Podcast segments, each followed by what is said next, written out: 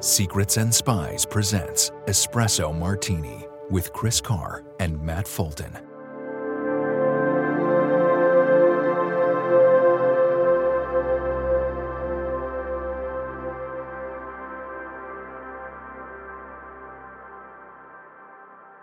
Welcome, everybody, to episode 8 of Espresso Martini with myself, Chris Carr, and Matt Fulton. Matt, welcome. How are you today? Hey, Chris. I am doing good. I am uh, excited to, to rant about um, some of the stuff we're going to get into today. It's been uh, bugging me for a while. so I'm I'm glad to have this outlet to, to yeah, vent my frustrations. Good, good. Well, there we go. Yeah, it's been a quite an interesting couple of weeks, really. So, uh, yeah, Yeah. so today we've got another jam packed episode, and we're going to be discussing obviously the recent Pentagon leaks, as well as a, a Russian pro war blogger who turned out to not actually be Russian. We've got a businessman taking money from Chinese spies, and a spy ship that's been spotted off the coast of Scotland. So, funnily enough, when I was um, just going through my notes before recording, um, I noticed a, a typo about spy ships. I accidentally put spy shits off the coast of Scotland. So I don't know if that's more accurate or not, but there we go. It's probably probably is probably is. So yeah, beware. We can roll with it. So let's start with the, the with the leaks. Um, I'm going to break our chat up just sort of into two sections because there's quite a bit to unpack. So first, we'll look at the the leaker himself and discuss sort of what's known about him and his motivations, and then we'll take a look at what some of the leaks showed. So um, we'll start with who was the leaker and what motivated him. So if you bear with me, um, we're gonna I'm gonna use an article that appeared in the Guardian called "Who is Jack Teixeira, the man arrested over Pentagon file leaks?" by Peter Beaumont, who was reporting for the Guardian newspaper. And so the key points so Jack Teixeira is a 21 year old National Guardsman who has been identified as the prime suspect in the leak of classified intelligence documents. He had been assigned to manage and troubleshoot computers and communication systems for the 102nd Intelligence Wing at Otis Air National Guard Base. Teixeira was identified as the leading figure in an online gaming chat group called Thug Shaker Central. Fun name that is, uh, on the social network Discord, where he posted and leaked classified documents. The invite only Discord group consisted of about 30 people who shared an interest in guns, God, military gear, video games, and racist memes. Fun bunch. And the leaked documents were physically removed from a secure place and photographed by Teixeira. Details of the interior of Teixeira's childhood home matched details on the margins of some of the photographs of the leaked secret documents. Whoops. And uh, Teixeira's mother confirmed that her son was a member of the Air National Guard and been working overnight shifts at the base on Cape Cod. Teixeira's alleged motive for leaking the documents was to impress his young friends in the chat group and he was not a whistleblower. Teixeira had racist and anti establishment views and was seen making racial and anti Semitic slurs on camera. There are serious questions about how someone so young and emotionally insecure with racist and anti establishment views could have been allowed access to highly classified intelligence and how he was able to remove classified material from a secure site without raising suspicions. And I will say, most of this seemed to be paper based, so that's quite interesting. So, Matt, what are your thoughts and observations on Jack Teixeira and his motivations?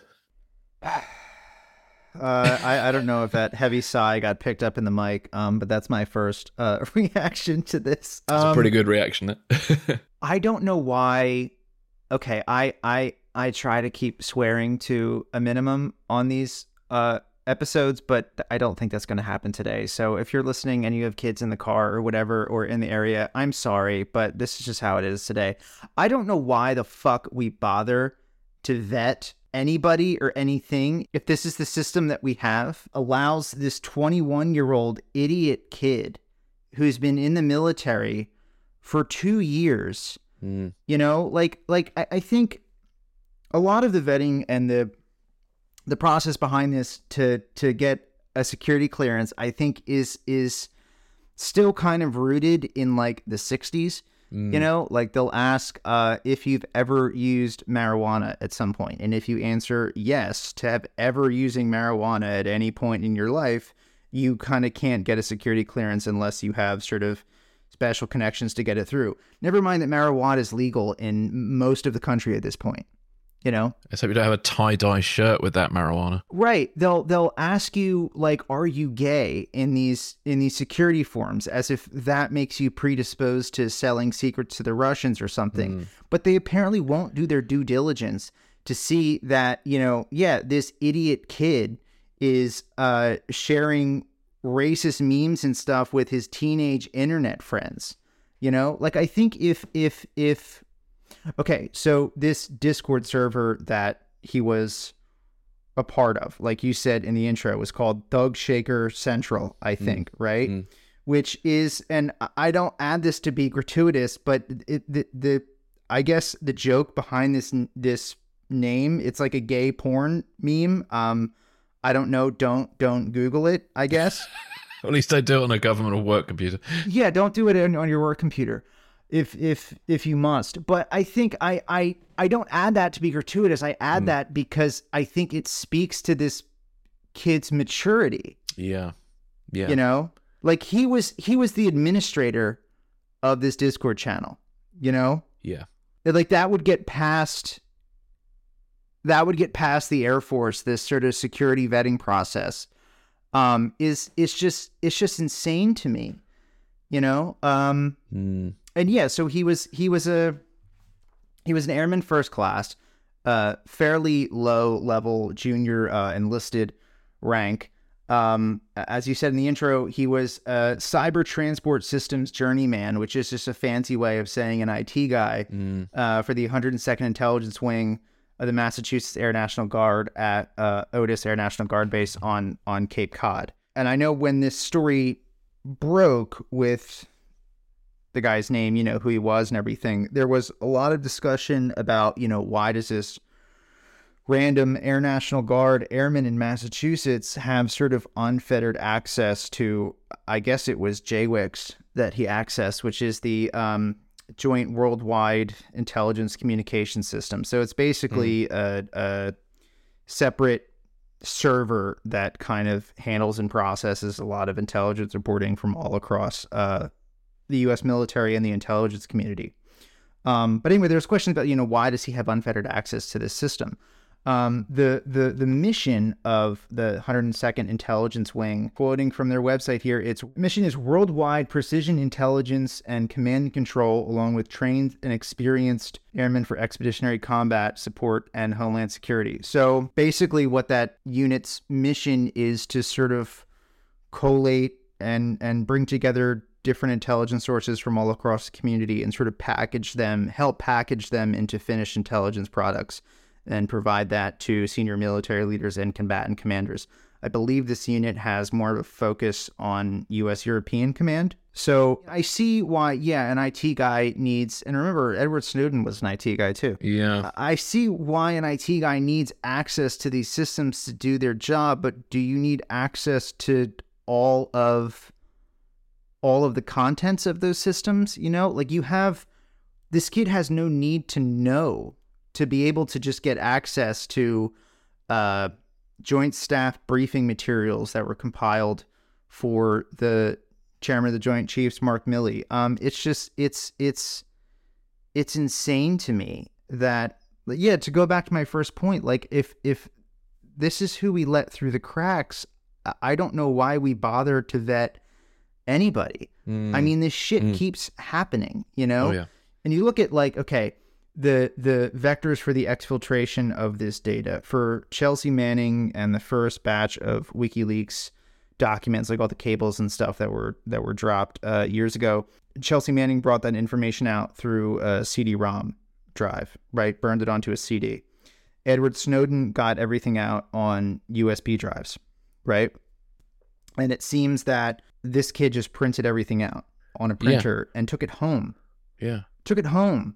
Hundreds of documents. I think the first one that we're aware of was from October of last year. Mm. Um, it, it could have started before that, but I think the Washington Post, the documents that they've reviewed, it the first one was from October. Um, I don't know. Like, it, so the U.S. military and the intelligence community has physically separate air gapped systems depending on the classification level, right? Mm, So JWICS that I mentioned earlier is for information categorized at the top secret or sensitive compartmented information SCI level, right? Below that, just for secret or confidential information, is uh, called SIPRNet. But these are physically separate systems. They're air gapped, right? Yeah. Um, so if you go into an office at Langley or Fort Meade or some military base somewhere else, you know, you'll see there are separate phones. A lot of them are sort of like the the the faceplate on the phone will be a color corresponding to the classification level. It'll be like Mm. red or orange or something, right? Um, and you'll have separate printers too, you know? So if this kid prints it out, you, you know, all these reports, briefing materials compiled for the joint staff, he would have to print them out on a printer that's specifically reserved for top secret level information Yeah. right? I, I don't know. It's just it seems to me just like a complete breakdown in in in counterintelligence in in the vetting process. I mean, yeah, to the point where I, I I've mentioned this a couple times now that I don't know why we even bother anymore. Yeah. You know, um, yeah. it was reported yesterday, so April 19th, it was um, reported that Lloyd Austin, the Secretary of Defense, he ordered the 102nd Wing to halt its intelligence gathering mission, uh, depending an Air Force Inspector General review of of the whole base. That's insane. Yeah. Yeah. I, I don't know, man. I think I think the FBI and and the Air Force Inspector General, the Office of Special uh, Investigations, they need to run a colonoscopy on on this whole wing, this whole base, and uh, people need to be fired for this. Like careers need to be ended, and there needs to be a whole look top to bottom on on the vetting process. I don't know. What do what do you, what do you think? Yeah, well, multiple things. So, uh, first of all, I notice he comes from a military family, so that might explain Uh-huh. maybe how he even got the job in the first place. I mean, it's a bit like with you mentioned Snowden earlier, and I'm I'm trying not to mention Snowden too much, but there are some similarities. Um, you know, because Snowden went in as a security guard and ended up being an IT guy at the CIA. Um, and it was through family connections he managed to get that job, if I remember correctly. Um, so yeah, it's a really it's it's a interesting one. I think your point earlier about this sort of 1960s kind of view of um, vetting, I think is almost bang on because the here's the thing, and, and uh, if there is a drinking game, and there's no no Oleg Gordievsky today, but there is some other kind of classics that Oh, have come shame. from these podcasts. Um, so so I'll put my uh, criminal minds hat on. Um, I think that uh, Jack fits a familiar profile. Um, if we consider the recent cases we've spoken about in the last few episodes about that top level BND officer who was found to be working for the Russians and the UK security guard based at the Berlin embassy who gave information to Russian intelligence, they were both very conservative in their politics. They appeared to hold racist and anti progressive views. And these may be one of the factors that attract them to working for Russia, which presents itself as the savior of the white Christian world. Now, with Jack, he's reportedly expressed anti government and anti authority views. He even apparently expressed conspiratorial views about what the government knew about the Buffalo shooter. He comes from a Christian background. He's posted racial slurs online. And the very Discord group he was a part of apparently all admired President Putin and his regime and its war on Ukraine. And despite all of their kind of anti government sentiment, they not one time criticized the Russian government for any of its decision making or actions. And then if you know if you look at leakers like Edward Snowden as well, they all he also expressed anti-authority views online in the past. Um, there were even times when he was a little bit more right wing outwardly in the past, and he now lives in Russia. So I think the key thing here is this anti-authority, anti-government kind of mindset that can both express itself in a right wing or a left wing view. And I think that's the commonality among a lot of these people, whether it be right wing or left wing. It's just this sort of anti authority, anti government kind of view that kind of comes in and somehow that they know better and that they feel that they are. I don't know, in a position where you can sort of do things that make a difference and so on. So, so I don't know. There is something going on with this vetting process where people are not seeing what appears to be obvious when you kind of look on the outside in to me at least. There just seems to be the pattern that connects everybody from that bnd guy to the embassy guard to snowden to Uh-huh. then jack teixeira. I feel there's a similarity there. Obviously i'm not an experienced counterintelligence professional nor am i a criminal profiler by trade um, but it, it certainly there are some things that it seem common um, and and I, there does seem to be a bit of a blind spot uh, because again like look at the way the fbi hasn't handled domestic terrorism very well the january 6 attacks. You know i i would put Teixeira in that kind of he's in that political spectrum where these January 6 people came from um, you know obviously uh, whether or not he, I, you know, I'm not saying he's a rioter and all that, but I think his ideology seems to come from that area that inspired that. Um, and they are typically very pro Russia. And then, yeah, apparently another angle on all this. Apparently, Teixeira had been feeling isolated during the pandemic and turned to Discord as a way of making friends and a sense of connection. So, um, again, I don't know what the mental health policies are in place in the U.S. Air Force, and unhappy people can end up going down dark paths, and in some cases, those paths have led to espionage and leaks. So, how are the military keeping an eye on the mental health and well-being of those who serve? Because you know, spy history is littered with people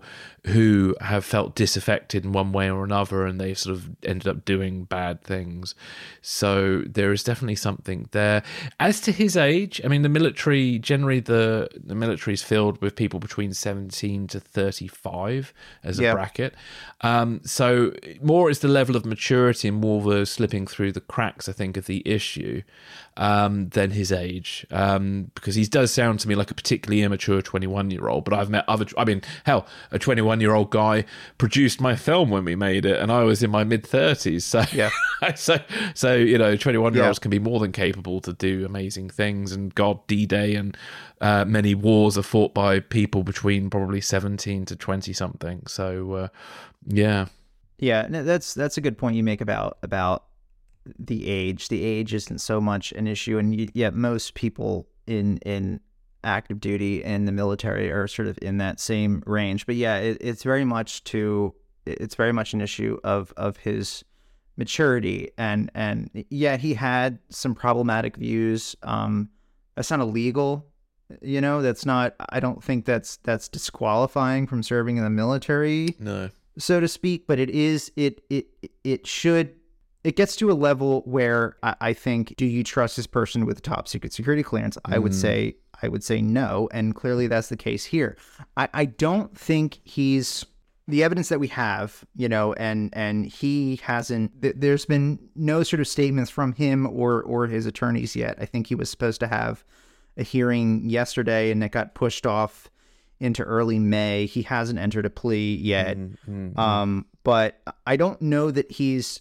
I mean, yeah, Snowden, Chelsea Manning were their motivations were very much political. Whether you call them a whistleblower or not, I mean, I think very rational, well-intended people could come to differing views on whether or not they are, and that's a separate conversation. This guy, what's so baffling to me is it, it, what he did here wasn't really rooted in in ideology at all as far as we know i would say but yeah as far as we know right now yes but it's so it's um i'm trying to sort of describe the nuance of this here that i think is going on. I mean there's there's part of this story that i speak i think speaks to the greater issue that our society has with disaffected young men you know looking for for communities in in kind of bad and toxic places like online.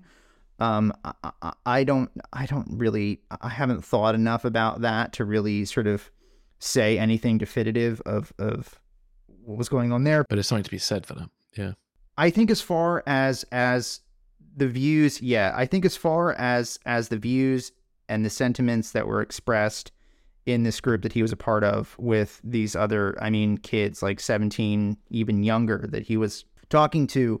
Uh, do you know the term edge lord? i don't actually know i feel like i should know that but yeah I'll I'll explain it because I'm sure there are plenty of people listening who mm-hmm. don't mm-hmm. know what it is. But it's a it's an it's uh, okay, and and I mean this guy is a generation behind me. You're the generation ahead of me, so there is a bit of a there's kind of a cultural disconnect here that I'm mm-hmm. trying to sort of explain because I think it really speaks to what happened here. But anyway, edge lord is a term that sort of came out of online communities, and it's basically it's it's someone it's a term for someone who deliberately posts and says provocative things online to mm. sort of just be edgy and extreme for the reaction. Yeah, just a contrarian, basically. Yes, it's it's. I think that's a lot of what was going on here, at least with the views of some of these kids who were talking. I mean, no, I don't think I don't think 17 year olds in a in a gaming discord or something have really well developed political ideologies that they're acting on. I think a lot of these people, and I think this is probably true of Jack Teixeira himself, are immature and say and do stupid things that they, they haven't fully internalized. You know, like they're not. Mm. I wouldn't call this guy a neo Nazi at all. I wouldn't really necessarily even call him far right. He had some anti establishment views, it seems. He kind of, you know, he and his friends kind of said stupid, racist stuff, uh, you know, that sort of seems just not very well thought through. But I mean, yeah, there's also a huge part of this, which is just a lack of, of, maturity you know so he was he was posting this stuff uh the other members of of of the Discord server called him like the OG. I guess that was his handle on this Discord server. So he was like, I guess, sort of the leader of this Discord server or something. But he was posting. It seems to be that from a lot of the reporting that he was posting these classified documents to sort of show these younger kids in this group like this is what's really going on out in the mm. world, you know, mm. like this mm. is how it really is. And I want to show from his standpoint, like, yeah, I want to show you what's really going on out there. Uh, and also so that they would think that these younger kids would think that he was cool. I mean, that's again getting back to what's so frustrating and aggravating to me is that it wasn't, I mean, yeah, Edward Snowden, Chelsea Manning, they had points that they were trying to make. They mm. were trying to affect some kind of a change in intelligence community policy and stuff, you know, and we can say what we want about those views and what those intentions were, but they had an intention, they had a point in doing this. You know, this kid didn't. He just did it because it, he wanted people, these teenagers online, to think he was cool. Mm. You know, mm. and I mm. think that it also just gets back to the vetting issue. I, I mean, if you're giving someone a fucking top secret security clearance, you should before you give them this clearance you should know that they're posting stupid racist shit to their 17 year old friends online mm. you know? Mm. don't be concerned about whether or not he smoked marijuana once when he was 15 or whether he might be gay. That's not a concern. The concern is is he posting stupid racist shit online? Does he lack the maturity to to understand that i took an oath to protect and safeguard this classified national defense information. I can't screw this up. And also, I have the understanding of all the terrible things that are ha- that'll happen to me mm. if I do screw up. Mm. You know, mm. like was that was that thought process just not there at all? I mean, did no one sort of? I I've never I've never applied for a security clearance. I I don't believe I ever will, but I I would think that when you get one, you're heavily briefed on these are the safeguards you must take to to protect this information. And and if you if this information gets out be, because of your actions intended or not these are the bad things that are that'll happen to you. These are the statutes that you're violating. This is the prison time that you're facing. Like was that not conveyed to him that, you know, he would think, oh, yeah, I'm going to print out these classified documents and take them home and take pictures of them and post them online for months. Just where was that disconnect and where did it fall apart? Yeah, yeah. And that's why I said there needs to be a colonoscopy run on this whole damn unit. Oh, yeah. The whole vetting counterintelligence side is really failed here, and we'll go into maybe that in yeah. a moment. I mean, because these documents were online for months and they weren't detected by the Air Force or the FBI or anybody. It was journalists who broke no. the story that led to the investigation. Um, and you know, it's it's just shocking and appalling that it you know it goes back to kind of reminds that James Bond film where I think it's Goldeneye where um, Judi Dench says we prefer not to learn uh, bad information from CNN. it's like because they're yeah. talking about the uh, the the real time spy satellite they have, and she says we'd rather not be reliant yeah. on CNN for our information. Yeah. And it's so true, you know, and and um uh, it is appalling. So I wonder. So there must be. So there's a few things that pop out a little bit still. Um, because I, I'm a bit obsessed with anti-authority, anti-government mindset. Uh-huh. My interesting point is one would think anybody with that point of view, who expresses that point of view, who's part of the military intelligence security services, should that not be a point of concern? So obviously, I don't know whether um, it was apparent in his behavior he held those views, or you know, was he wearing a an Illuminati T-shirt on his you know time off? I don't know. Is is it, there's so many things I don't, I don't know, know, at this point.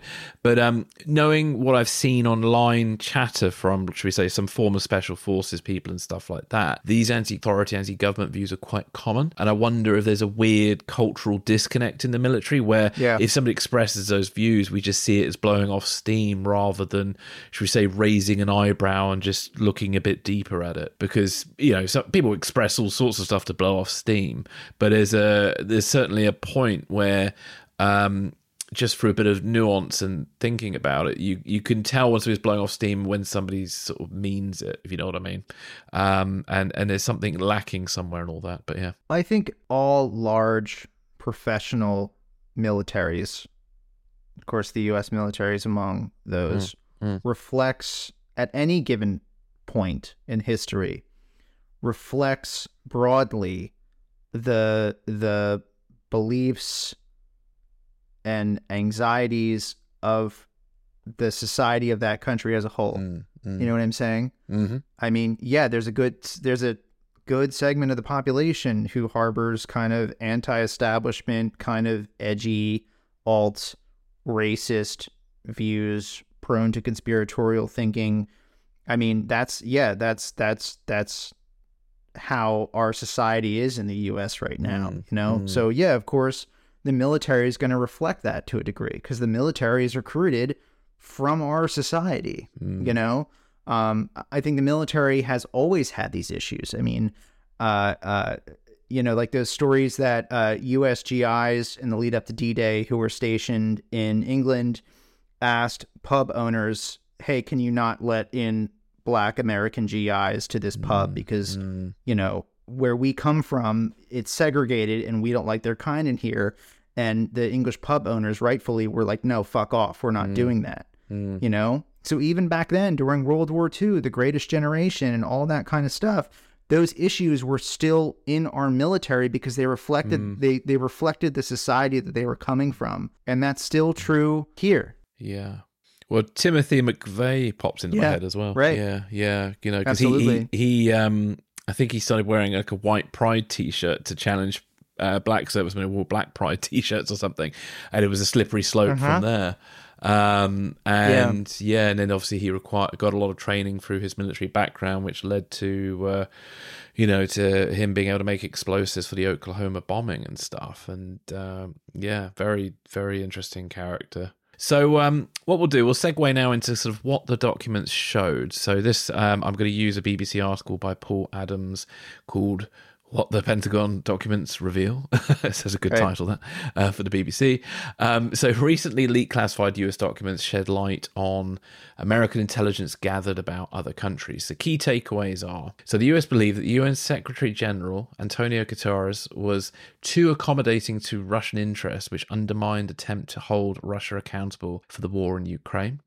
One leaked document outlined how Ukraine's stockpile of missiles was running out and required urgent resupplies. Then we have the Jordanian government was reportedly worried about retaliation from China if they kept Huawei out of their 5G rollout plans. And the Jordanian government was also concerned about Chinese cyber attack capabilities. We also found out that Russian officials are at odds over reporting casualties in the Ukraine war, with the FSB accusing the defense ministry of downplaying the human impact. And we've got allegedly Western special forces forces are operating inside Ukraine, with the UK having the largest contingent, followed by Latvia, France, the US, and Netherlands. The US have expressed doubts about Ukraine's chances of success in their counteroffensive due to problems with generating and sustaining sufficient force. Another revelation is that Egypt secretly planned to supply rockets to Russia in exchange for unspecified help, with President Al Sisi telling officials to keep production and shipments secret to avoid problems with the West.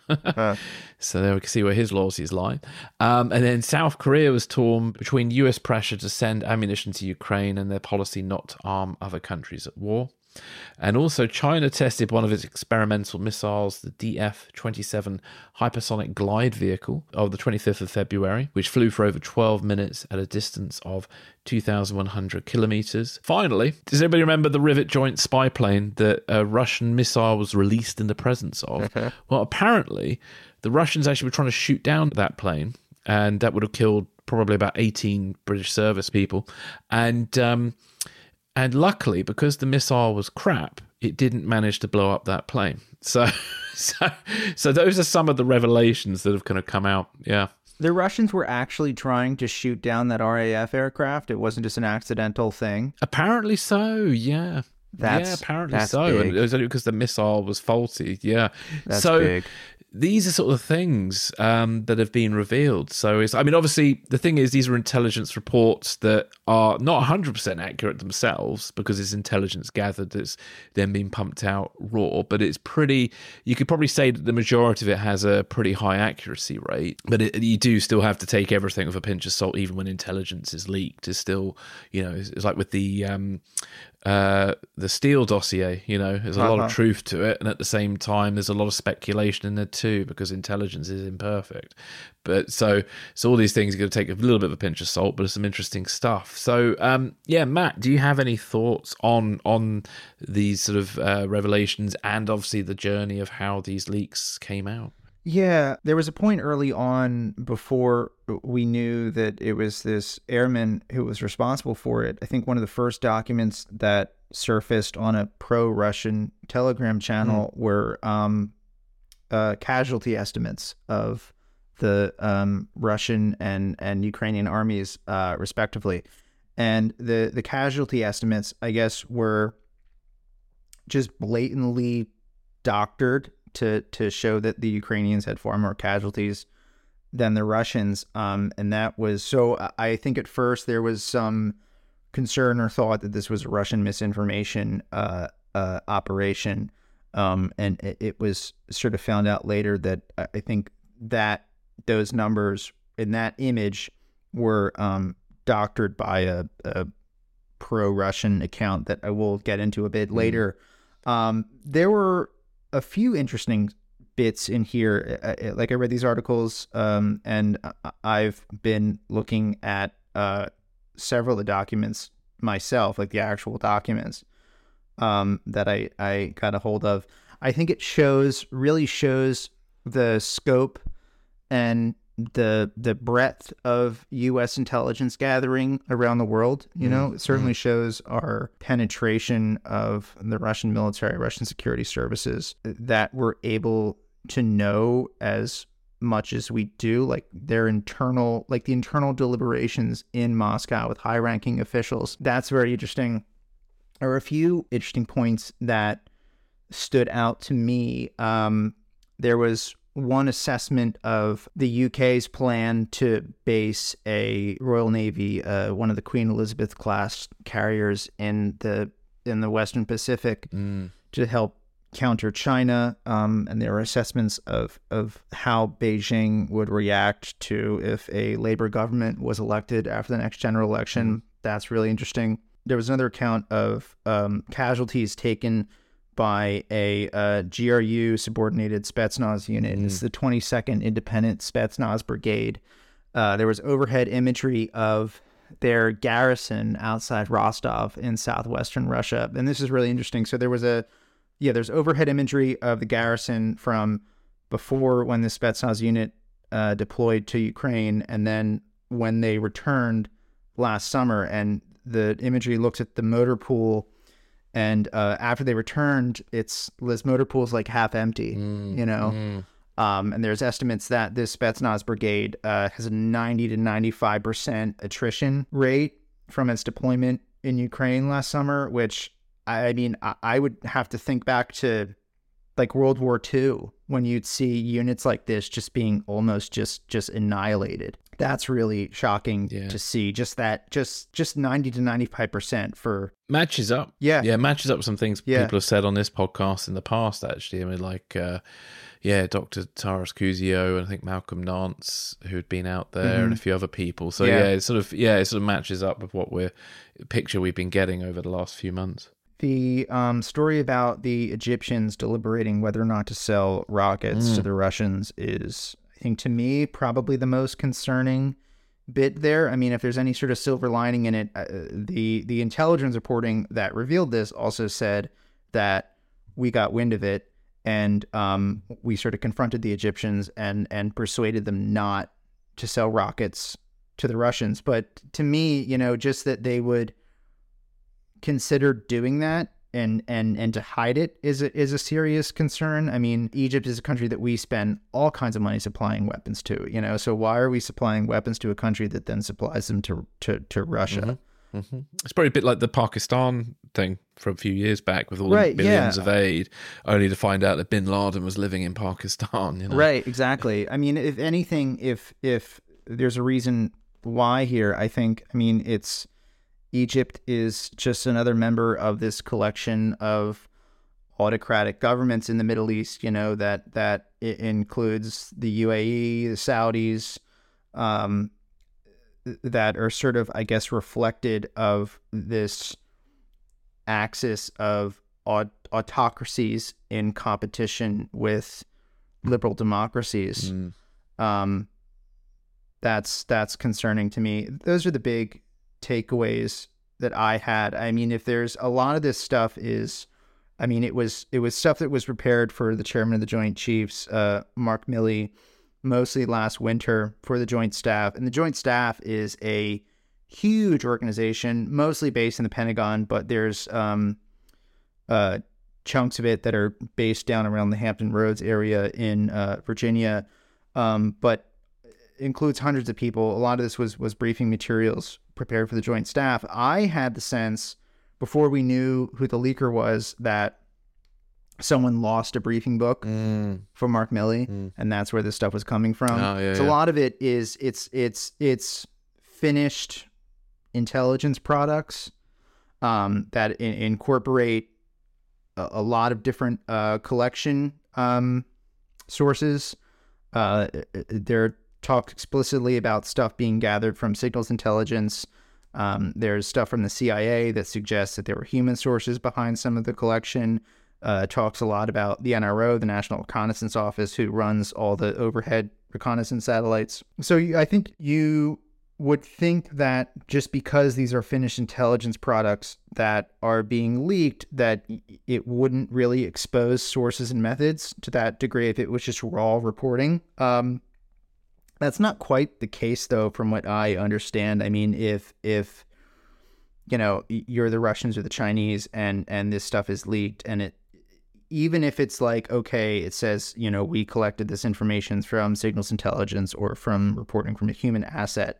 Just knowing that, Mm. uh, you're sort of able to to reverse engineer that information flow, Oh, yeah. and Yeah. and uh, I mean it's not it's not a big it, it's not a big challenge for for a nation's security services to, to Mm. track down where this information came from, and that's what I think will make this so damaging in the long run potentially. Mm. Oh yeah, totally on that point. I mean, there's going to be a lot of um, sources who've been working for the Western intelligence services who are connected to Russia, who are probably very nervous at the moment, and their lives are in danger because if they do get caught, um, the tradition is obviously once they've been through their due process and found to be a traitor, is usually a bullet to the back of the head in Russia.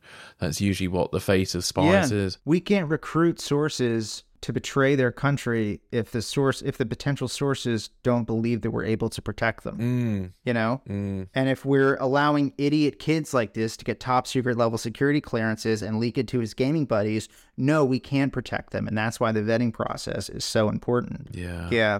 Yeah. And it's just, I don't know, wildly speculative and controversial. It just pops into my mind. Probably not always a good thing, but um, it's interesting the difference in a lot of these leaks do unfortunately seem to come from America because the American intelligence services are so large and complex. I think there's too many people get access to stuff. And certainly there've been a lot Yeah. less leaks of this kind from the UK and some of the European partners. I mean, saying that we had the whole BND scandal last uh, a few months ago, so that sort of goes against that. But um, but this sort of like twenty year old IT guy hacker type dude does seem to be a very American thing at the moment. But I'm sure that will change. But it's just quite interesting. Yeah. That's another part that just so aggravates me that this keeps happening here. Yeah. You know, and if if yeah, if if MI6, if GCHQ kept having these, you know, big leaks of classified information, if it was a German intelligence agency or a French intelligence agency, we in the US, we would stop sharing intelligence with them, you know? Mm. Why should that be any different for you guys? It shouldn't. Well, this is it. I mean, the imagine if you were an MI6, you know, a source in Russia who gets completely blown just because of something like this. It's Uh-huh. nothing even to do with MI6. It's to do with the the Five Eyes and all that. Exactly. And if if if you're the MI6 officer whose job it is to handle this, you know, this potential Russian source, Mm, how do you protect your asset against that? You can't. mm. You can't. You have no control over what what random weird gaming kid has a top secret security clearance in Massachusetts. You know, that's what's just so that's what's just so aggravating about the whole thing. Yeah, it's bad. Um, and I'm sure now Russian counterintelligence will be working on overdrive to figure out how the West has been getting intelligence on internal conflicts and stuff. And human Yeah. sources are definitely at risk. But um, there was an interview I was listening to on Spyright, the the podcast, and um, the guest on there was talking about likewise the uh, even these counterintelligence efforts being doubled by the Russians will probably lead to internal resentment and potentially more assets for the West in the future as they recruit disgruntled servicemen and women from Russian forces and intelligence. So Russia might be going through their James Jesus Angleton moment, and the CIA, MI6, etc., might be able to benefit from that That's a good point. That's a good point. Yeah. slight silver lining to that cloud. Yeah. Um, on Egypt, uh, one observation I had. I don't know if this is valid or useful, but um, Russia obviously benefiting greatly from American foreign policy decisions that have led to a rise of anti-American sentiment in the Middle East and Africa. Right. So we can see that they are definitely exploiting that. I'm intrigued what support Russia had given Egypt for their government to be so pro-Russia and want to kind of give missiles to Russia and keep it a secret from America.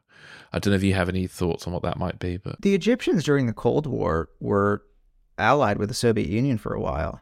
Um, so that that relationship goes back a while. You had the other point about um, uh, Africa, and one of the things that one of the stories that were um, in these leaks was that the GRU, that's Russian military intelligence, was uh, planning a propaganda campaign in African countries to sort of turn public support against leaders who support the Ukrainians, right? Specifically with the goal of discrediting the U.S. and and France. France, I guess, because it's you know historically a major colonial power in in in Africa. Um, and one of the one of the strategies there was to plant uh, stories in African media outlets to discredit Ukraine, and that's um when I saw that that's a that's an old Cold War tactic going back. You know, the KGB would plant stories about how uh, the CIA uh, created AIDS. You know, or oh yeah, I um, remember that one. Yeah, or uh, created, you know, was was sort of in the crack cocaine business back in the 80s and stuff. Yeah, so the KGB would would plant these stories in in media outlets in Africa, elsewhere in the third world, really kind of off the beaten path uh, places, and then would have that have that disinformation sort of percolate back up into sort of major Western media outlets. So it would just sort of be laundered in a way, and that sort of those those fingerprints that the Russians had uh, wouldn't be on it so much. Is that I saw that, and that was like, yeah, that's a very classic Cold War spy thing. Um, to do. Of course, you know now with the now with the internet, you know that's the, it can take seconds for that stuff to spread. Quick thing on the Cold War Yeah. tactics. Um, I'll just say to listeners, um, I, not I'm assuming not every listener's listened to every episode of this podcast, but in series one, I interviewed Todd Leventhal from the State Department, um, and he was in charge of the unit that kind of countered Russian propaganda, um, and he talks a little bit in detail about how those Russian propaganda efforts sort of worked, and then how they feed into modern conspiracy theory culture and so on. Um, it was a bit of a guarded interview because he, he still worked for the State Department at the time of recording, but um, there's some very interesting tidbits in there about some kind of Cold War stuff like the AIDS stories you've just mentioned and, and other ones as well. So, uh, yeah, listeners do check that out, and I'll put a link in the show notes for that. Yeah, there were a lot of interesting points about uh, the Wagner Group in in these leaks too. There were stories about uh, yeah their their efforts in in in Africa, which have been going on for a while. Um, there was also a, a report in there about the Wagner Group approaching officials in Haiti to sort of come in and and help them combat you know the gangs that in the last couple of years have taken over. I mean, huge chunks of the country. Uh, that's really interesting to me, and just how how the regular Russian military is just so reliant on the Wagner Group now to operate. I- think we're kind of at a point where I don't know. It, it seems like the Wagner Group is is kind of analogous at this point to the SS under Nazi Germany. You know, like this super fanatical paramilitary wing of the ruling party. I mean, they're not they're not the same thing. They're organized differently. They they operate differently, but I, I think the Wagner Group are sort of operating in that same space now that that the SS did um, under Yeah. the Nazis. I mean, a lot of the reporting for the worst atrocities that we've seen in Ukraine have been committed by the Wagner Group. You know, just as the worst atrocities during World War II was committed by the SS. Mm, mm. And many Wagner Group members have like SS tattoos on them, so they're clearly, clearly fans. Yeah, which is just so. Which is you think back to like how far we've come that the Russians are kind of just emulating the SS in this way. I mean, Yeah. the Russians who should just have in their cultural DNA, who face the worst of what the Nazi Party had to offer. You know, that was all on the Eastern Front, the Einsatzgruppe, and all those massacres, the mass graves. You know, taking whole villages and and locking them in barns and setting them on fire. I mean, that was all perpetrated by the Nazis on Russian people. Yeah. And this is how we've turned around now. And now they have, you know, the SS rune tattoos on them. Yeah, Um, it's so bizarre. it's very strange. It is. It is. You know, it's. I can understand.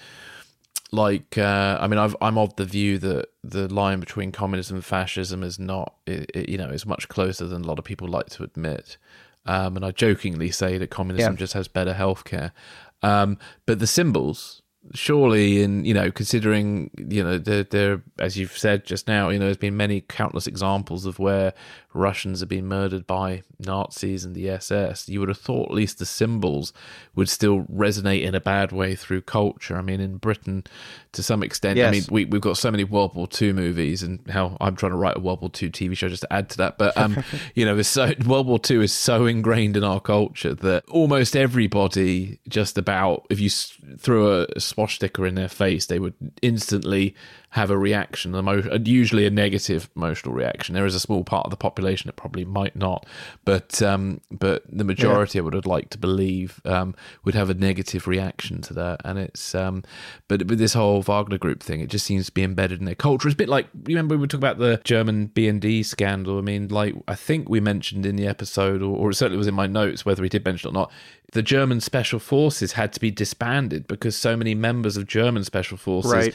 were collecting Nazi memorabilia, had Nazi tattoos, and so on and so forth. Yeah. It's, it's just I don't know. It's it, and you know as I've been sort of saying, there seems to be this connection from time to time with Russia presenting itself as the savior of the white Christian world, and somehow these symbols are kind of in that sort of cocktail of nastiness that seems to lead to people to supporting Russia, and, and it's so bizarre. And I don't know, I don't know exactly where that started. Is that a '90s thing? Is that um, is that since Putin came into power that this is sort of uh, happened? I, I can't really say, but it, uh, or has it always been in the culture and the background? I mean, certainly for obviously for Germany's history, it's sadly a part of their history, so it will be a little bit in their culture. But for Russia and Russians to start getting Nazi tattoos and SS tattoos, I don't know quite where that started. Really, it's very weird. It feels very recent. I mean, I don't know. I haven't I haven't seen any. I don't know if there are any good studies out there about you know public opinion in Russia when these sentiments kind of boiled up. But just sort of observing these developments over the years, to me, it seems that like 2012 ish was kind of I think when we took a really bad turn Yeah. in Russia. I mean, when Putin came back after Medvedev, yeah, when when when he when he came back, I think we really started to see um, that change in Russian society. And I I mean, even even in the last year or so since the war in Ukraine broke out, I mean, I think you just seen a transformation of Russian society. I mean, I don't know that I've talked about this on the podcast before, but I remember seeing last summer. Uh, it was a video of a. It was on Twitter somewhere. A video of a Russian woman in London, um, just sort of harassing and screaming at this Oh, Ukrainian yeah. person Yeah, on the street. And I think you know that woman, that Russian woman in London, is not trapped in a propaganda bubble. She has access to all the same information that you and I and anyone listening to this podcast mm-hmm. does. You know, mm-hmm. she's not a prisoner of Russian state media. It gets to a point where, like, you make a choice to buy into this stuff. You know, you make a choice to believe this crazy shit and act this way. You know, you're mm. not just a victim of propaganda. And I think, you know, when this war is over, you know, quoting Apocalypse Now, someday this war is going to end. Again, going back to the World War II analogy, after the fall of, of Nazism, every German on an individual level had to demonstrate how they were not like those people, how they were not like the SS. And Germany to this day goes out of its way to show that like no that's not us we're not like that Uh, I think Yeah. that's there's going to have to be that reckoning within Russian society after this you know um Mm. Oh no, definitely. which I think just makes it so I think makes it so daunting to see how and where this ends you know Mm. No, indeed, that's a good point. Shall we? I feel like I want to move Yeah. into. cheery um, episode today I know. Well, I'm gonna just uh, put a cherry on the cake of this story because uh, it's another another topic about. Um, it's still on topic of leaks and U.S. military people who appear to be pro-Russia. Uh, we have this fascinating piece about a former U.S. Navy non-commissioned officer who became a prominent online voice supporting Russia's war in Ukraine. So we've got an article by Yaroslav Trofimov from the Wall Street Journal, and it's titled Social Media Account Overseen by Former Navy Non Commissioned Officer Helps Spread Secrets. So, Russian blogger known as the Donbass Devushka, which translates as Donbass Girl, played a key role in the spread of, in, of the intelligence documents spread by Airman First Class Jack Teixeira, our new, our new best bud. Um, and uh, and uh, this Telegram account posted four of the uh, alleged leak classified documents to its 65,000 followers on April the 5th. Um, and the the blog is the face of a pro Kremlin social media podcasting and merchandise and fundraising accounts and uh, but the person who's been hosting this podcast and overseeing this account is actually a Washington state based former US enlisted aviation electronics technician whose name is Sarah Bills. And um, Sarah Bills is a former US Navy non commissioned officer. She only recently left the Navy, um, and after a demotion, which we don't really know why what that demotion was about, but she left with an honorable discharge. There is no evidence that she used her security clearance to access secrets and spread information online, but she did have a security clearance. But when Miss Bills was interviewed, she actually said, I obviously know the gravity of top secret classified materials. We didn't leak them. Is what she said. So at least she knew not to do that. Um, and she's now being investigated by the Department of Justice as a probe into how leaked Pentagon documents appeared online. And Yes. The fact that she isn't Russian was actually discovered. This is the bit I love. Was discovered um, by pro-Ukrainian open source intelligence analysts from NAFO, which stands for North Atlantic Fellow Organization. I love those guys. I love them too. I've even I've got some of their cups. Um, and the Ukrainian group were able to unmask Bills thanks to yet another unusual side hustle. Now get ready for this. So aside from ser- serving in the navy, she also ran a business selling tropical fish and imported food from Poland. And apparently, in 2020, in June 2020, she appeared on a popular podcast about fish tanks. And that proved to be her undoing, and that's what NAFO found, and uh, and that's how they found out that she wasn't Russian. So, Yeah. so there you go. So if you're going to pretend to be Russian, don't go on a podcast talking about tropical fish. So, so Matt, uh, any thoughts on on on this lovely story? We should get her on to talk about the fish. I know we should. We should do it. we're a Russian. we're a Russian fish kidding. specialists. Want to talk about sturgeon? Yeah. Yeah. That'll that'll that'll put everyone to sleep. Sturgeon's Um, very nice with cream cheese, by the way. I had it on a bagel once, and uh, it was good. That's it. Nice, nice.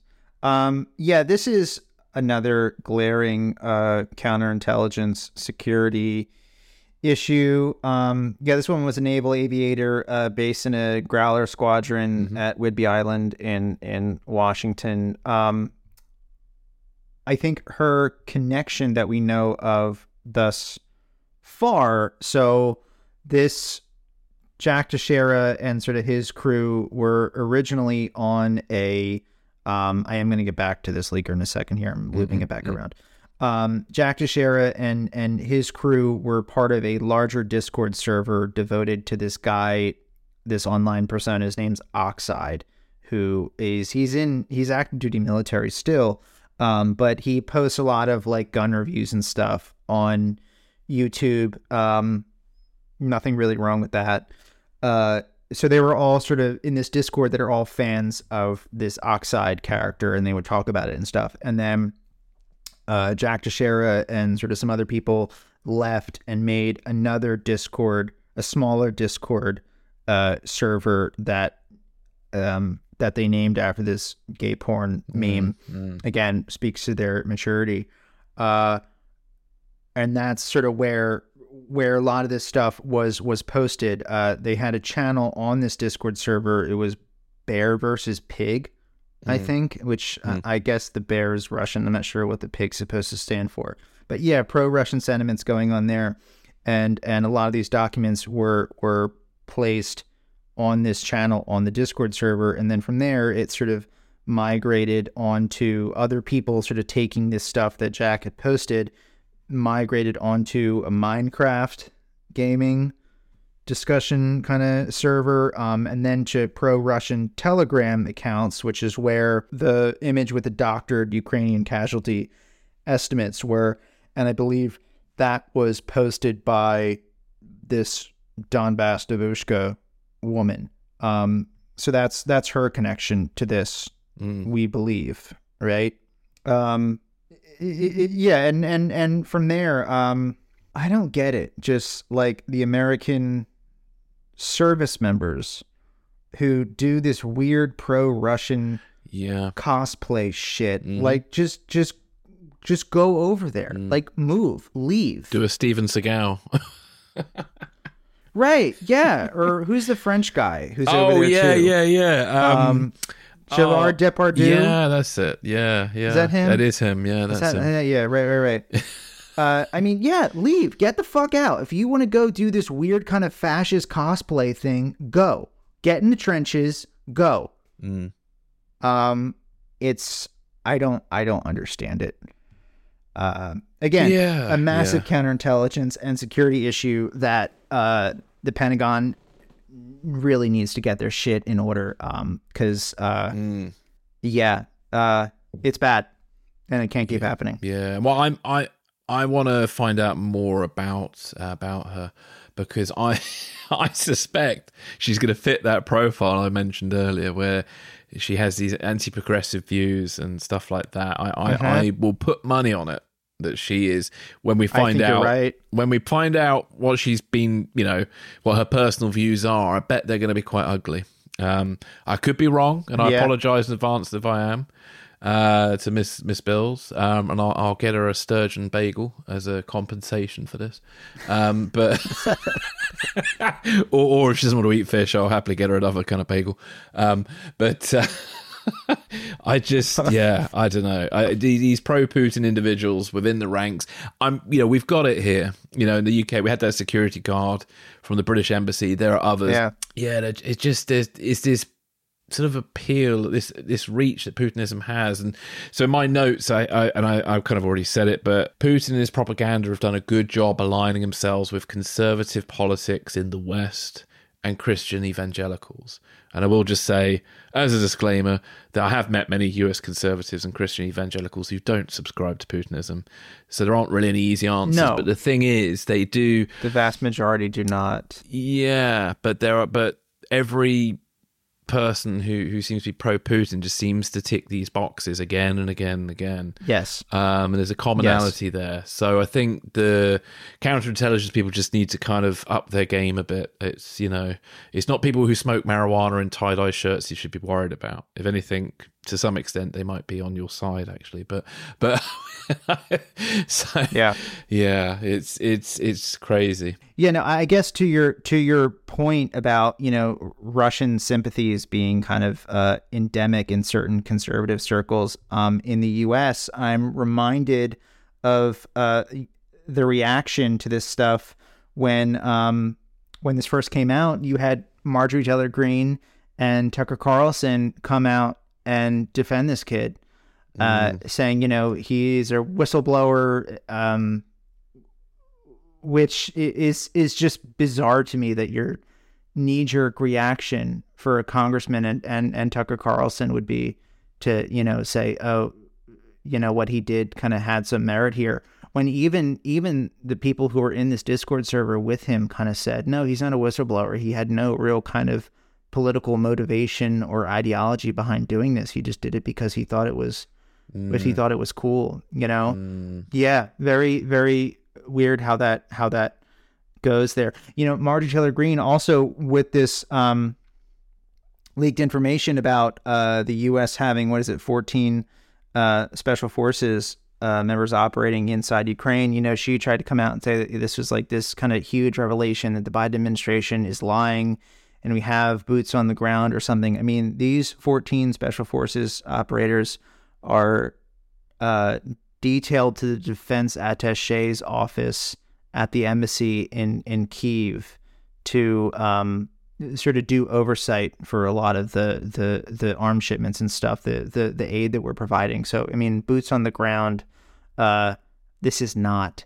Um, but I mean, yeah, some of these some of these people like the Donbass Devushka that we just talked about, um, or is it uh, uh, or you know Marjorie Taylor Greene or, or or Tucker Carlson? I mean, I'm not going to suggest that they're actually on the take from the Russians. Um, there's no evidence of that. I'm not saying, but I think we're kind of at the point where if they're not, they should consider asking to be compensated for their services because they're basically doing the job anyway. Yeah, or what's the term? Useful idiot, isn't it? That's the term. Yeah, that's it. That's the term there. Yeah, obviously, idiot's not a judgment, but it's that's the term that's used to describe people who unknowingly are doing the bidding for a, a, a you know another country against yours. Yeah. So, um, our next story is about an Australian businessman who uh, was allegedly given envelopes of cash from Chinese spies for information. And that is also the title of the article I'm basing this on um, by the Australian Associated Press for the Guardian newspaper. So, Alexander Csergo, an Australian businessman who worked in China, has been accused of accepting envelopes of cash from suspected Chinese spies in exchange for handwritten reports on Australia's foreign alliances. The reports allegedly covered Australian defences, economic and national security arrangements, as well as topics as the AUKUS and Quad alliances, and also information on lithium mining in Australia and the iron ore risk, which is quite interesting. For those not to know, AUKUS is the hmm. new submarine agreement between Australia, UK, and USA. For some reason, I seem to call it AUKUS, but it is AUKUS. And the Quad is the Quadrilateral Security Dialogue, uh, which is a strategic security dial- a dialogue between Australia, India, Japan, and the United States. And that is maintained by talks between the member countries. so Csergo is said to have met with suspected Chinese spies known as Ken and Evelyn, and this was during the Shanghai's extended COVID 19 lockdown. So, whilst other people were watching Netflix, he was doing this. And he was arrested and charged on uh, Friday of last week after weeks of questioning by the Australian Security Intelligence Organisation and federal police, during which his phone and laptop was searched. Csergo apparently suspected Ken and Evelyn were spies soon after meeting them, but remained in contact with them for two years and he allegedly had covert communication with two other individuals in preparing the reports that he made for them. Um, his lawyer, Bernard Collaery, suggests that the reports were not sinister and based on public sourced information. Um, and also apparently Csergo's own creative efforts, which kind of brings back the, uh, not Taylor of Panama, what's the other one? Um, the original, the Graham Greene one um, with Alec Guinness. Oh my goodness. The Quiet American? No, no, the one or... with the the Hoover salesman who who sells the information. Our man in Havana. That's it. Our man in Havana. Yes. So it has has shades of our man in Havana a little bit. Um, and apparently bail has been denied, and Csergo is now due back in court in June. So Matt, I don't know if you had any thoughts on this story. Well, I mean, to your point, yeah, everyone sort of had their uh, pandemic hobby. Mine was cooking and gardening. This guy had treason and espionage. Um, it, it's a it's a it's a classic spy story. Yeah. Um, I think the motivation here. It seems it might have been more money than it was ideology yeah, here. I, I don't so. I don't see much in here that would suggest ideology. Mm. I think it's mm. it's more just just money and just greed. Um, yeah, very classic uh, uh, spy story. Um, the Chinese trying to garner um, influence with a connected businessman uh, in Australia to then support mm. back to to then report, you know, back to them on issues that they're interested in. Um, the Australians have been facing this issue for a while. I think, as in one of the mm. previous episodes we talked about uh, the Australians rolling up a spy ring in the country. I don't believe in those reports. They said specifically the country that was behind no, it. I think it was no, it was the head of Australian intelligence it, yeah. who said, "Right, right, right," but he didn't name the country. But reading between the lines, it sort of it, it felt like China. Mm. Um, yeah, they're they're in a in a sustained uh, confrontation with the Chinese now. I mean, mm. China's trying to exert influence throughout the Indo Pacific region, and uh, mm. Australia's right there. Um, mm. And I mm. think it just speaks to the um, importance of deals like AUKUS um, to, uh, yeah, bring the Australians more into the fold there. They're much closer to the uh, proverbial front lines of this mm. issue than uh, you and I are. Mm, um, massively, yeah, yeah, yeah. What were your Indeed, thoughts on it? Cool? Well, yeah, I'm curious about the nature of the information he passed on to these Chinese spies because he's supposedly a businessman, so I don't believe he had any top secret clearance or anything like that. But it doesn't count out that he might have known some people who did. So um, I am intrigued yeah. to see what the court case will bring out. Um, obviously, some aspects might be kept under wraps for forevermore, but um, you know, obviously he was, ex- um, yeah. So if he was only giving information that was sort of from publicly available sources, then I think that isn't that legally questionable in terms of you're going to charge him. You could probably charge him for accepting cash from foreign spies and give him whatever the standard sentence is for that. But for the information, it must be a bit tricky. Yeah, I, I think. Uh, I mean, I I know nothing about uh, Australian um, espionage laws, but I think yeah, even if even if the information that you're handing over isn't classified, you know, legally protected in that manner, just the act of of espionage, specifically accepting money. I think that's where mm. he's really going to get nailed here. Mm. Uh, accepting money from Chinese intelligence agents in exchange for this information. I think that's where the illegality comes in. Yeah, indeed, indeed. It, and it's not apparent. I've not seen anything to say he was compromised. So it does seem to be money is the motivation here on our on our mice yeah. chart. Um, so we yep. will see. But you never know. There might be some story where he got up to something and uh, was probably caught with his pants down or something. But who knows? We'll find out more, I'm sure, as this story develops. Um, so on our final topic for today. We're going to go to the North Sea and join a Russian spy ship or a Russian spy shit, as I accidentally called it earlier. Um, so there's two two very good articles about this. One of them is uh, titled "Ukraine War: The Russian Spy Ship Accused of North Sea Sabotage" by Gordon Corera for the BBC, and then there's another article by Jody Harrison for the Herald of Scotland, which is just titled "Russian Spy Ship Probed Wind Farm for Sabotage Plans." So just to break these two articles down into one. Um, so, a Russian spy ship named Admiral Vladimirsky stopped off sites off the coast of Scotland as parts of plans to sabotage key energy infrastructure, an investigation by European broadcasters claims. A joint report by broadcasters in Denmark, Sweden, Finland, and Norway claims the Admiral Vladimirsky was part of an operation to map un- undersea structure. The Danish broadcaster DR has published a video of an encounter at sea between a small boat carrying their team and the Russian ship, filmed off the Danish coast in November. The report focuses on the on the ship, the Admiral Vladimirsky, and officially this ship is an expeditionary oceanographic ship or an underwater research vessel. But the report alleges that it is in fact a Russian spy ship. It says the vessel slows down when it approaches areas where there are wind farms and loiters in the area, and it said it sailed for months without with its transmitter turned off. So um, when the reporter in that video I mentioned earlier, when the reporter approached the ship in a small boat, he was confronted by a masked man carrying what appeared to be a military assault rifle. In February, Dutch intelligence issued an unusual official warning about activity that could indicate preparation for disruption or sabotage of marine infrastructure. The head of the country's military intelligence said a Russian ship had been detected near a wind farm in the North Sea and was mapping out sites. Danish counterintelligence officer says the sabotage plans are being prepared in case of full conflict with the West. So, reconnaissance of sensitive sites is not unusual, and Western countries will likely be carrying out similar activity against Russia.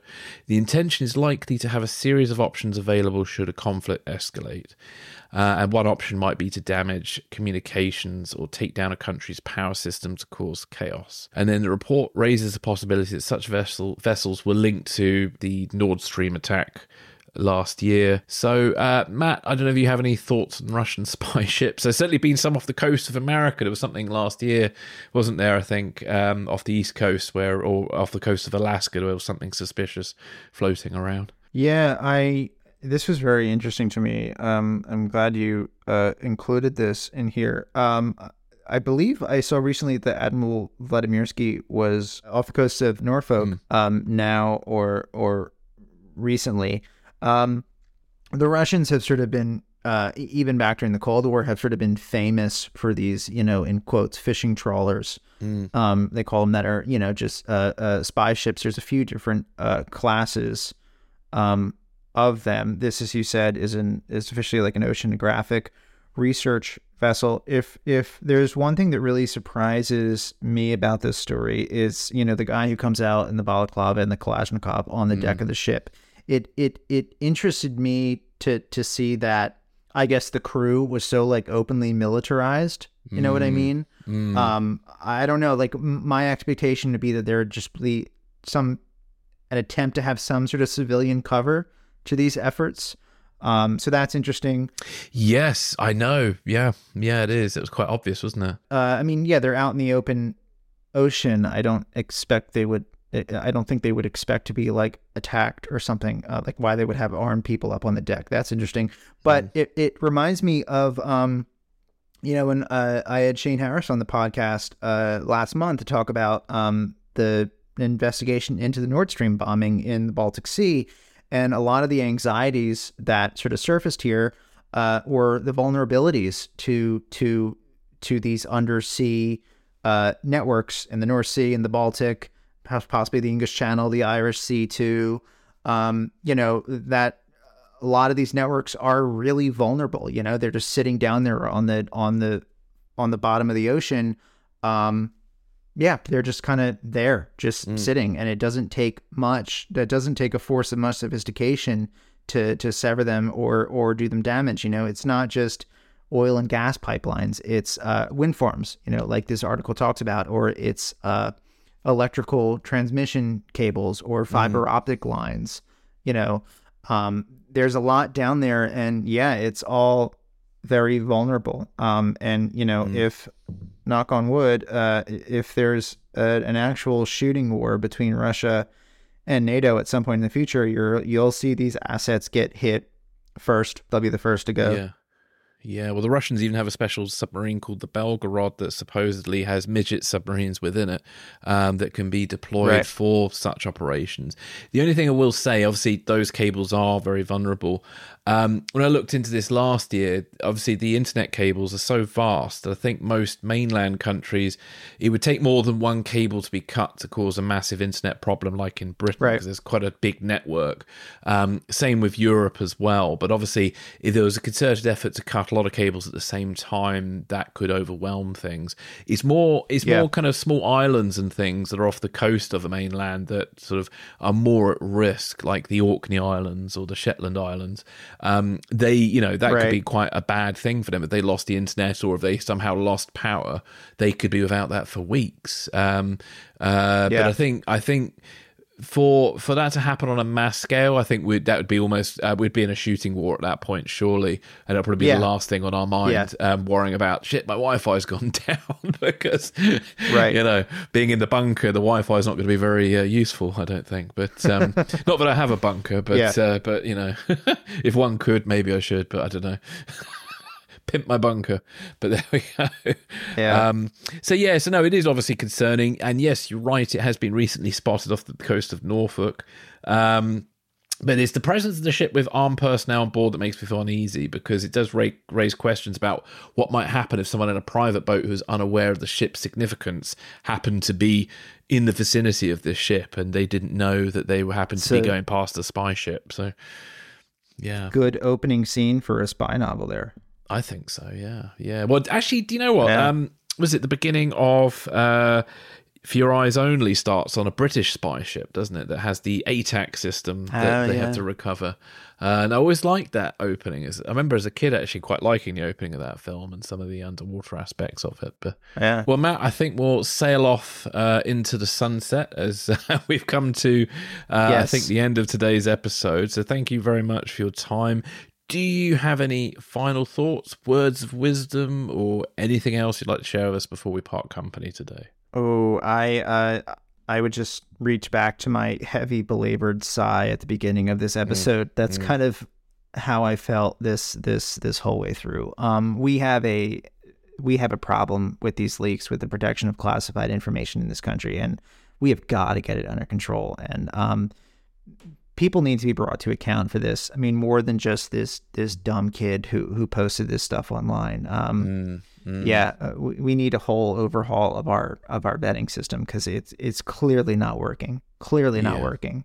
Yeah, I remember, and I, and unfortunately, I can't. I've tried to find this clip in the past and have had no success. But there was some talk at a uh, conference Julian Assange was physically at. So it was before he ended up in the uh, in the embassy, the uh, embassy. and before he ended up Yeah. in, in Belmarsh, where he basically there was a conference for like hackers and hacktivists, that kind of people, and he was recommending people in this crowd who are in their twenties to do everything they could to join the Western intelligence services or the CIA, and then leak as much information as they could, and leak it to him. Uh-huh.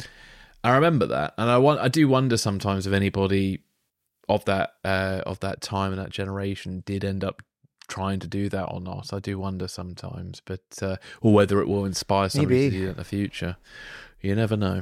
I You never know. I mean, I think this. I think this kid is facing. I wrote this down somewhere. I think he's facing. He's facing like ten to fifteen years Yeah. in prison if he's convicted on all the counts. And I mean, he's only twenty one. He'll have a life after this. Mm. Um, but uh, I don't know. It's it's uh, it's just dumb. Yeah, very dumb. I mean, he's he's yeah, he's made it very difficult because he's you know to get employed in certain ways. But uh, who knows what world he'll be in in fifteen years' time? You know, he might end up becoming a Right. Exactly. best-selling author. Right. uh, what else happens to a lot of these people? I mean, it's like that Carl Rittenhouse guy who ended up, um, oh don't know, God. became a bit of a weird celebrity Yeah. on the on the right wing, you know, and uh, and stuff like Yep. that. So who Yep. knows? It's not like he's ending up in a supermax like uh, some really big traitors. But the thing is, he probably unknowingly may well have cost somebody their lives. Um, that's the scary yeah. thing about all this. There's probably an asset somewhere who's very nervous right now because of this leak. Um, and uh, yeah. I hope to God that they get themselves out of whatever situation they're in as quickly as possible and just get the hell out of Dodge. It's safer. Yep. So uh, on that cheery note, we will we will get out of Dodge ourselves. Um, but thank you very much, everybody, for listening. Do uh, don't forget to connect with us on all the socials. We're on Facebook, Instagram, and Twitter. If you just type in "secrets and spies," it will come up. I did an interesting um, search on Chat GTP the other day for podcast recommendations, um, and out of the top 50 podcasts it recommended, somehow we're at number 28, which disappointed me slightly there. But uh, but there we go. Huh. that was yeah. Well, our new our new AI overlords know yeah. we exist. Yeah, they do. As of um, the apparently the information cut because I was asking AI a lot of questions about a lot of things, and it, one of its responses it came back to me was uh, my uh, that it said something on the lines of its knowledge cut off at like the 21st of September 2021 or something like that. So I was using Chat GTP 3.5, I think. Um, so uh-huh. maybe GTP 4 has got a different cutoff date, but uh, no, I've been having a lot of fun with that. So. Uh, So there we go. So, Matt, where can listeners find out more about you and your work? Uh, as always, uh, my website is mattfulton.net. Um, and best way just to reach me on social media is on my Twitter. Uh, that's at uh, Fulton Matt, F U L T O N M A T T. Uh, yeah, that's where I'm at. Nice one. Well, thanks again for your time today, Matt, and thank you everybody for listening. And we will catch you on the next one. Thank you.